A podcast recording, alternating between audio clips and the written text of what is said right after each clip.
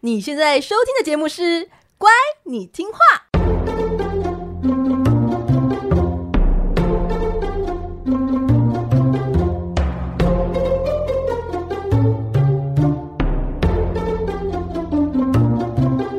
每集介绍一则故事加一幅名画，从故事的关键找出欣赏艺术的线索。只要听懂故事，就能够看懂名画。现在跟着我们一起乖乖听画。大家好，我是葵花子。嗨，我是佩金。欢迎收听《乖，你听话》，每集介绍一则故事加一幅名画，希望你听懂故事就能够看懂名画。哎，我要趁开头大家注意力还集中的时候，赶快先来强制夜配自己的新书。你上次不是已经讲过了一次吗？我要再讲一集，然后呢，有几集我就要讲几集，怎么样？对，是你的节目，是我们的节目，是 OK OK。好啦，关于，你听话，希腊罗马神话第二集《人间篇》就是最近顺利上市了。哎，我新书给你了，你看了吗？哎，说实话哦，我只看到前面。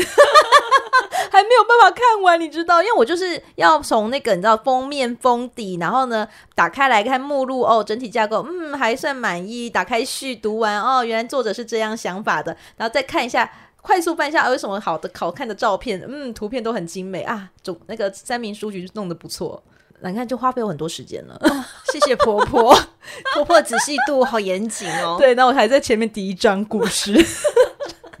哎，我看书也跟你一样，会先从目录开始看起，先了解，哦、对，嗯、先了解整体架构之后，再开始看重点。哎，然后我也看过一些，就是介绍，就是有效率阅读看书方式的一些做法，也的确是先从目录开始看起，就是你先了解一下作者对于这本书的架构是怎么样子，你才比较好了解，就是对于这本书要用最快的方式去理解它的含内涵，这样。哦，对对对，这好像从学生时代就这样，因为不然没有看到这个架构，我好像。像没办法很好的阅读，对，就是你有架构之后，你再去细读，或者是针对你有兴趣的地方去阅读啦。因为其实人间篇跟众神篇一样，其实他们也算是。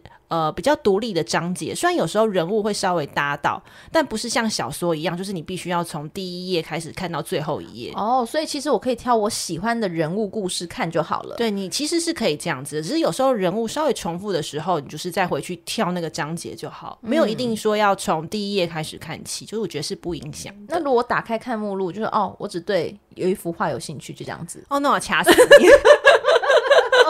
你看吧，我就是说，所以我刚刚说我从第一章开始慢慢看呢、啊。好啦，我们第一集是众神篇嘛，那重点就是关于神界的奥林帕斯大神们。那第二届呢是人间篇，那重点呢就是发生在人间的故事。所以这一次的副标名就是“人生好难，众神还来乱”，那些西洋古典艺术的人间修炼场。哎，为什么是人间修炼场啊？哦，因为我仔细认真的研究了一番，我真的觉得活在希腊罗马神话众神底下的人类真的是活得太辛苦了。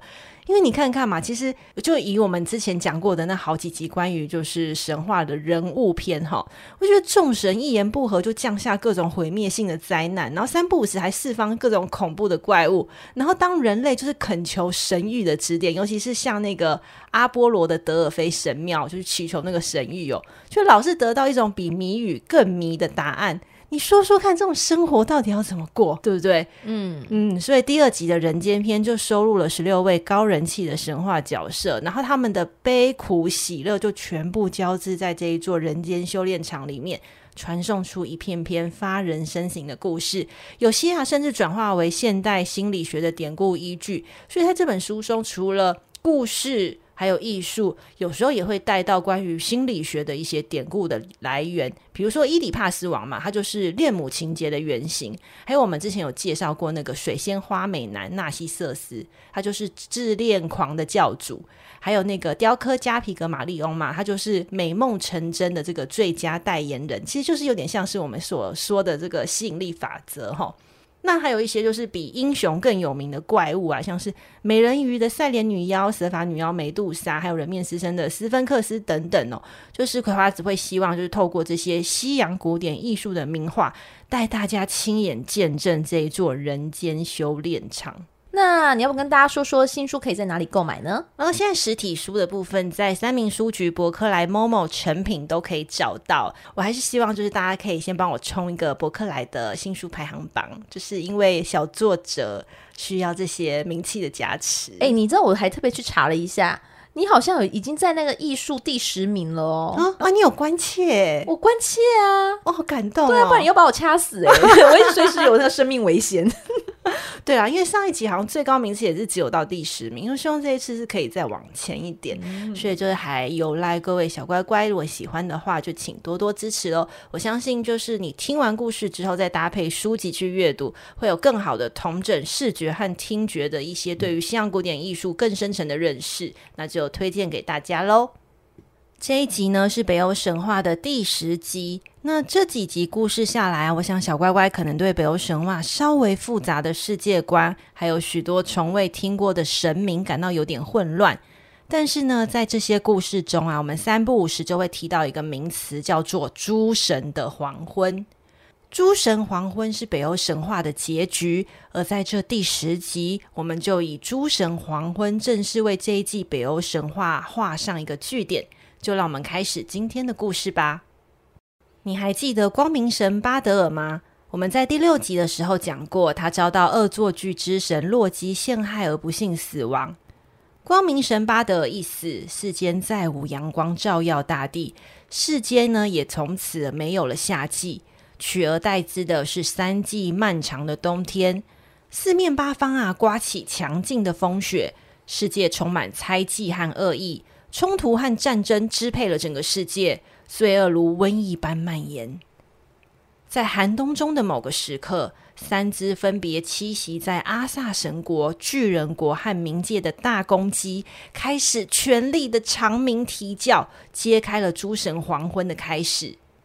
我们曾经提过，架构北欧神话宇宙的一棵世界树，树根呢栖息着一条巨龙，叫做尼德霍根。这一条巨龙尼德霍根，它不停不停啃咬着树根，企图要破坏世界树。如今啊，它终于完成了任务，把这个树根整个咬断了。顿时间，世界剧烈倾斜摇晃，本来绿意盎然的枝叶开始枯萎凋零，所有的生灵因为畏惧而颤抖着。诸神黄昏的战场是一片广阔的平原，邪恶势力从四面八方涌来。恶作剧之神洛基的三个怪物儿子也纷纷的出动。首先是大哥巨狼芬里尔，巨狼芬里尔啊，长期被北欧诸神囚禁，他趁机挣脱枷锁逃走。如今啊，他张口就能够吞噬天地，眼睛和鼻孔燃烧着恨意的火焰，是有多恨呐、啊？就是气到那种七窍生烟、哦，因为他长期被被囚禁，爆发了。对，现在就是一个有冤报冤、有仇报仇的时刻。而他的两只魔狼儿子，哎，就有巨狼分离，有居然有儿子哦，也是两头狼。这头狼很有趣，因为呢，他们率先分别张口就吞噬了太阳和月亮，让大地陷入深沉的黑暗之中。那我们上集出场的就是二哥世界蛇耶梦加德。他被这个大地震啊震得摇动，然后就这样苏醒了过来，释放咬在嘴里的尾巴。他在海底不断的翻腾啊，滔天巨浪淹没了陆地，甚至引发巨大的海啸。海啸啊高到直冲诸神的国度。那耶梦加德他就游上了陆地，不断的向空气和海洋来喷洒毒液。至于洛基的第三个孩子，也就是三妹死亡女神赫尔。她从冰冷的冥界来到了阳间，她驾驶着一艘恐怖的大船。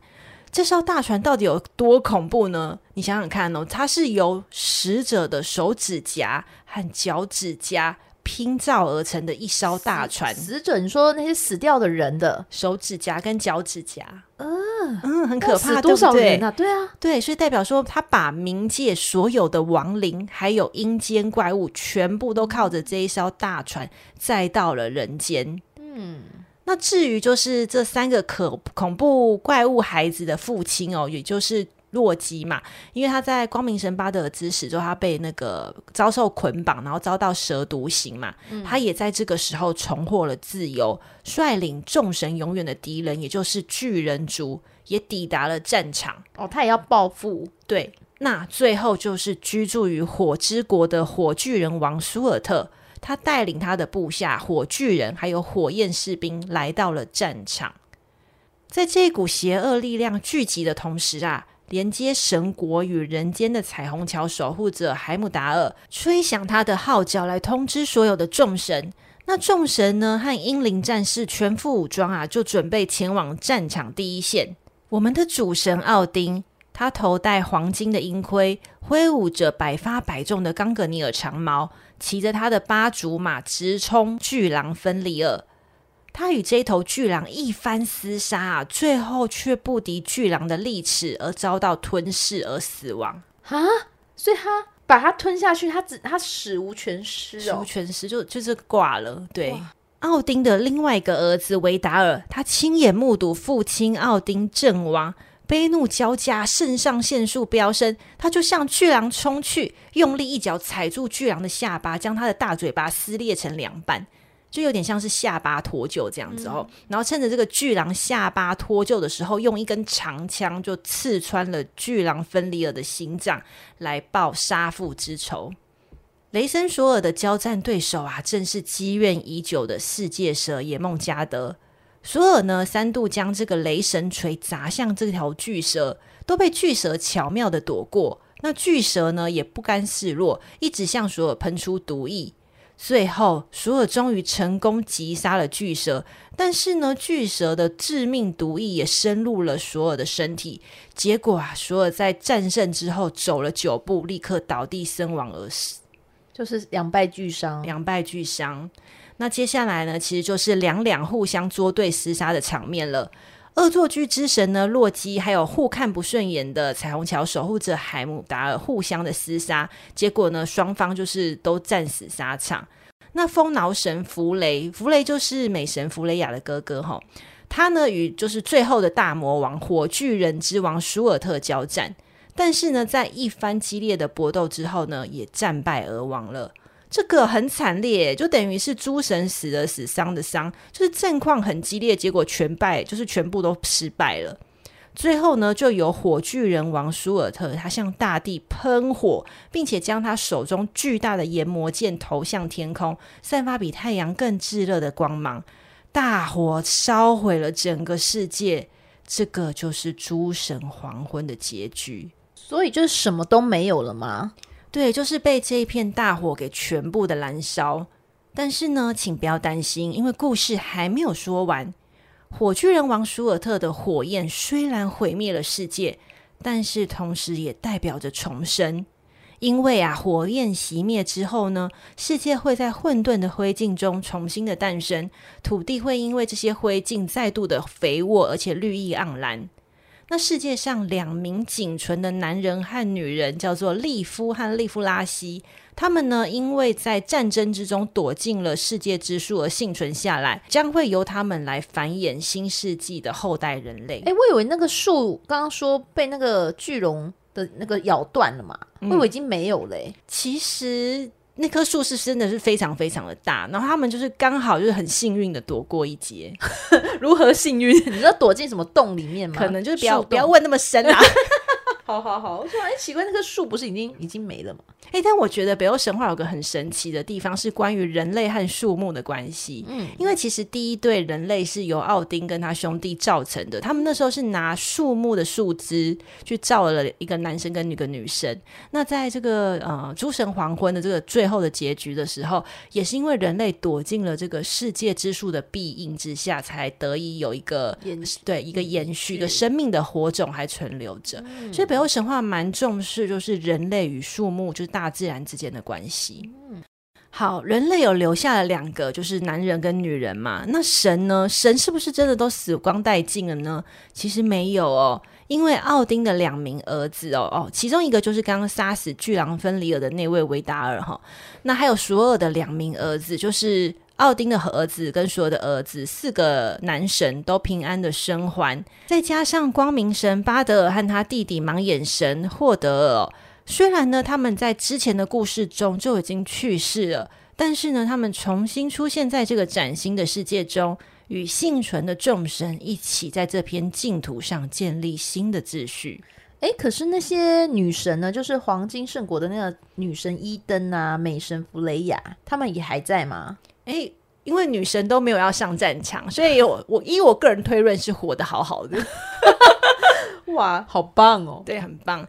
诸神黄昏呢，是北欧神话最重要的概念。它不仅是一个惨烈的结局，它也是一个全新的开始。其实这样子，结局接上新的开始，结局接上新的开始，它也就像衔尾蛇一样啊，都是一种永恒循环的感觉。因此呢，人生在世，生命即便苦难，但一想到未来也许还会有重生的机会，就会对未来始终保持着期待。诸神黄昏，同时也代表神明哦，并非永生不朽的存在，本身呢也会面临被灭亡的命运。但是呢，诸神宁愿光荣暂时，也不愿苟且偷生的英雄主义，激励着北欧人，特别是指维京人哦，挑战大自然和生命的勇敢精神。维京人这个词哦，广义来说是包括整个斯堪的纳维亚半岛的居民。斯堪的纳维亚半岛是在哪里呢？其实就是包含我们现在所说的瑞典呐、哈，挪威，乃至于文化上定义，甚至到达冰岛或者是丹麦北部等等哦。但是呢，如果你要再更精确来说的话，它是指公元八到十一世纪来自这个半岛的一支族群。主要由海盗、水手、探险家、狂战士、商人还有工匠来组成，专门从事掠夺、探险、殖民还有商业贸易活动的一支族群。维京人呢，登上他们特有的维京长船，前往许多目的地哦。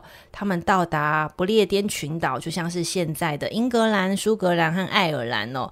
然后也抵达过法国的沿海地区，然后到达西班牙和葡萄牙。格陵兰和北美洲，尤其呢是来自于瑞典的维京人，也进一步的向东方来航行。他们沿着河流贸易和掠夺，一路到达现在的俄罗斯和黑海，甚至最远到达过非洲。他们跨越大海四处征战的原因哦，与斯堪的纳维亚半岛的资源有限所带来的人口压力，还有部落竞争有关。那这些远程贸易所带来的经济效益啊，掠夺资源的诱惑啊，让生来啊就被灌输要有挑战精神的这群人，比其他的民族更无畏冒险。所以呢，他们透过英勇的战斗啊，还能够带来荣耀和名誉，就像神话中那些光荣阵亡的战士们哦。他们相信，他们最终死后的灵魂可以进入奥丁的英灵殿。种种的因素加起来啊，驱使北欧这些维京人愿意离开就是家乡，然后来到达遥远的地方发展，进而促成历史上一段的维京时代。那我们这集要介绍的名画呢，是由来自俄罗斯的尼古拉斯·罗利奇。诶，这是我们第一次介绍来自俄罗斯的画家哦。他的生平事迹不仅充满着惊人的艺术成就，也如同刚刚介绍的维京人一样，非常富有冒险精神。罗里奇呢，于一八七四年的时候出生在俄罗斯的圣彼得堡，父亲是一位律师，母亲是一位音乐家。诶，在这样的家庭背景下呢，他的艺术之路啊。完全就是奠定非常坚实的基础。他在圣彼得堡艺术学校接受了优秀的教育，并很快的在艺术界崭露头角。而他的家庭成员也都是非常杰出的人才，例如他的妻子同样非常热爱东方哲学。重要的是，他大儿子乔治啊，是一位精通二十八种亚洲语言的藏学家和梵语学者。他撰写了十一卷的藏俄英大词典，对保护喜马拉雅地区和西藏的历史文化和语言都做出了非常巨大的贡献。我天哪，他会二十八种亚洲语言，他根本就是一个语言语言大天才耶！对啊，他可能那种亚洲那些方言啊，都算进去了，这样子。方言，就是说，比如说闽南语的各地系的语言，这样，或是客家话这样子，对，二十八种，哎，好多哦。嗯，那我们刚刚开头还特别强调，就是罗里奇那个冒险精神呐、啊，他一生中最迷人的生平故事，就是他大约快五十岁的时候，他怀着对东方文化的探索渴望，他得到了赞助，组成了罗里奇的亚洲探险队，他与家人伙伴一同从印度出发。翻越了喜马拉雅山，途经西藏、新疆，最终抵达了蒙古。他的目标就是要寻找被称为香格里拉的地方。这个在藏传佛教中就被人认为是那种极乐世界啊、人间净土的存在。我觉得好方便哦，因为他就带着他儿子随行，就有一个随身翻译耶。哎，对，而且他妻子啊，我刚刚说妻子也很热爱东方哲学，所以他们一家人都有去。嗯，这次冒险呢，就带领他们穿越了非常杳无人烟的地区，并在过程之中发现了非常珍贵的手稿，收集了各种语言材料和民间工艺品，并进入了当地的风俗。他在雪域高原创作了大概有五百幅的画作，描绘了这一路探险的那种壮丽景色，开始了一系列名为那个喜马拉雅山脉的绘画作品。这些作品呢，展现了罗里奇那种象征主义的风格，属于现代艺术时期的风景画。它是使用淡彩画的技法，原因就是因为当时的那种地理条件啊，它样子就是你知道在山上，它可以选择这种淡彩画是比较快速干燥，可以在几小时内可以完成写生的。那由于他创作非常多这种山脉的画作，还获得了山之主的封号。好酷哦！三之主好像就是宫崎骏那魔法少女里面那个山守护山里面的那个神兽一样，对，有点动漫风哈。山之主，嗯嗯。那他这段旅程中，他还在日记中写下说：“啊，喜马拉雅山脉，它激发了多少雄心壮志？它是真正的世界屋脊呀！”他就这样写的。我就想说，哇，他真的是每一天看到这种新鲜、奇妙、这种美丽的事物，他真的是在探索生命的真谛，而且。你再上网看一下他这个，就是这五百幅画作，就看看，你可以感受到说，诶，真的很不一样诶，他的那个景色跟我们现在看的那种网络上的那种喜马拉雅山的那种照片，再看一下他的画作，完全不同，而且他的那个画作非常的平静，非常的故事感。哎，我有读到一段关于介绍他这个喜马拉雅山脉的文字介绍。他说，他这个山脉的画绘画作品有一股神奇的力量，就是你如果就是他这样一字陈列出来，然后你穿过这个呃画廊哦，你会有一种心情很平静、被疗愈的感觉。对，因为而且他真的很适合放在家里。像我就是看在网上看一看，我觉得哎哇，他的画真的好适合收藏起来，在挂在书房也好，挂在自己的房间也好，看了真的很平静。就他有注入他对于这个喜马拉雅山的一些很平静的心灵寄托在这些画作中。对，不，我觉得真的有点宗教的感觉。对，真的有宗教的感觉，就像他们，就像他们全家都很热爱，就是东方神秘主义啊，然后喜欢这种很灵性的东西一样。嗯，真的。那他除了就是刚刚说的那种冒险故事之外啊，他呢最重要，他还有发起了一项对文化非常重要的协定。他。当时就呼吁政府要将文化保护置于比军事需求更为优先的地位，因此，在一九三五年的时候，由美国和美洲国家组织的很多国家都签署了他的尼古拉斯·罗利奇的协定，就使它成为一个法律。因为这个协定真的很重要哦，因为在签完不久之后就二战了。哦，对，所以你看有这个协定，你看文化的那个事物比军事还要更优先，所以又保存了很多很好的一个艺术作品文化这样子。那因为这个贡献呢，让他成为就是二十世纪艺术和文化界的杰出人物，也数度就是获得那个诺贝尔和平奖的提名。我觉得他真的看得好深好远哦，他觉得就是人类智慧的财产比这些什么人类愚蠢所发生的战争还要更重要。我觉得现在俄罗斯应该要好好的重新去看一下这个尼古拉斯·洛里奇协定，好好检讨一下自己，因为他们在战争期间破坏了很多的文物，还有一些就是中东的民族，就是在内战的时候，也就是先打文物。我觉得这些行为都非常的令人觉得很难过。嗯，对啊，有点。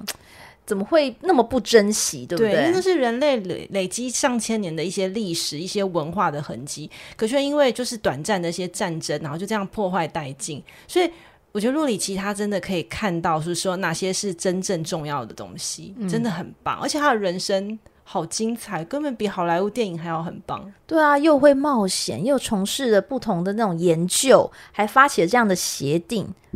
真的很不得了，好优秀。对，那今天我们要介绍这幅名画呢，它的灵感是来自他早期，大概二十七岁左右，他沿着俄罗斯的传统水道这个旅行之后，萌生了创作的想法。那两年后，也就是一九零一年，他完成这幅作品，他名为《海外来的客人》。刚刚佩景有提到，就是什么是俄罗斯传统水道？哈，这个俄罗斯传统水道指的是在中世纪，特别是在维京时代的时候，俄罗斯一系列的河流和湖泊所组成的这种贸易的贸易型的水道啦。对于连接北部的斯堪的纳维亚半岛，还有南部的拜占庭帝国的这个君士坦丁堡，以及东部中国的丝绸之路啊，都非常非常的重要。因此呢，它在历史上被用作交通还有贸易的路线。所以在当时，其实如果从这种普通的散装物品到那种异国情调的奢侈品的交易啊，全部都仰赖这些传统水道去进行的。嗯，那现在就让我们一起打开 IG 欣赏吧。你打开了吗？打开喽。画面中，我们可以看到一片宁静的海面上，华丽的船队正在行进着。那是维京船特有的长船造型，适合高速航行的船体，宽扁流畅。船头雕刻着龙头，用来保护船只和船员，以避开北欧神话的深海怪物。这支船队的船员正是海外来的客人——维京人。他们穿着坚固的金属盔甲，长船两侧挂着巨大的类状盾牌。但从长船及船帆的美丽鲜艳色彩，我们判断此为贸易船，而不是海盗船。那船员呢，就是也是商人，也是战士啦。他们从北方远道而来，带着各种珍奇的宝物要出售。那画家呢，选择了比较浓郁的蓝色来描绘海湾，海面光滑如镜，反映着柔和的蓝色天空环绕的这艘船队。前方还有白色的海鸥。翱翔领航，这不为惊人航向世界开拓贸易的冒险旅程，就像诸神黄昏之后那种全新世界，充满着光明与希望。因此，当我们欣赏这幅画的时候，可以感受到一股神话的氛围，仿佛就是一种史诗的插图的感觉。那这幅画现在被收藏在俄罗斯莫莫斯科的特列齐亚科夫画廊中。如果你想欣赏更多洛里奇的真迹作品，比如我就是对那个喜马拉雅山脉那个系列非常感兴趣，你除了可以上网看一下呢，你还可以前往美国纽约的尼古拉斯罗里奇博物馆，这是目前研究他作品的最主要的机构。不然我们在 IG 上这次也放一两张，就是喜马拉雅山系列的作品，让大家欣赏一下。因为真的看久了之后，你会真的觉得心灵有一种很平静的感觉哦。嗯。诸神黄昏呢，是一个沉重的主题，就是这一次在准备这一集的内容的时候，有和佩景讨论要介绍哪一幅画作的时候呢，我们在死伤惨重的战争主题上犹豫了非常久，最后呢，还是选择以洛里奇这种明亮又鲜艳的维京船队的冒险作为这一季北欧神话的结尾，同时呢，也想要做一个提醒哦，世界末日不只是结局，它也是一个全新的开始。其实我个人是还蛮喜欢北欧神话诸神黄昏这一种的概念哦，因为它不是一个结束，它是一个循环这样子。那这一集部落格的补充阅读呢，我就会放上诸神黄昏的战场画作，还有一个呢就是介绍维京人长船的设计特征，就像我们在这一幅的画中有看到它这个维京人特殊的这种船首造型哦。然后呢，还有以维京人为主题的一些名画。那有订阅葵花籽部落格会员的小乖乖们，请记得去看哦！欢迎大家每月一杯咖啡的费用来订阅葵花籽的部落格，欣赏和阅读更多的名画故事。好，那今天和大家分享的名画尼古拉斯罗利奇的《海外来的客人》会放在乖你听话的 IG 上。北欧神话系列我们就此结束了。第四季的乖你听话将进入全新的主题，诶，这次应该是不会相隔太久啦。我们很快就会再见面喽，记得关注 IG 上的资讯。如果你喜欢我们分享的内容，请在 Apple Podcast 跟 Spotify 帮我们按赞五颗星或赞助我们哦，帮助节目更稳定的经营与运作。部落格会员订阅方式、IG 和赞助连结资讯以及新书上市的资讯呢？乖你听话希腊罗马人间篇，就是我们这一次的第二集，我们全部都会放在本集的 Podcast 资讯栏中哦，请小乖乖们记得点开。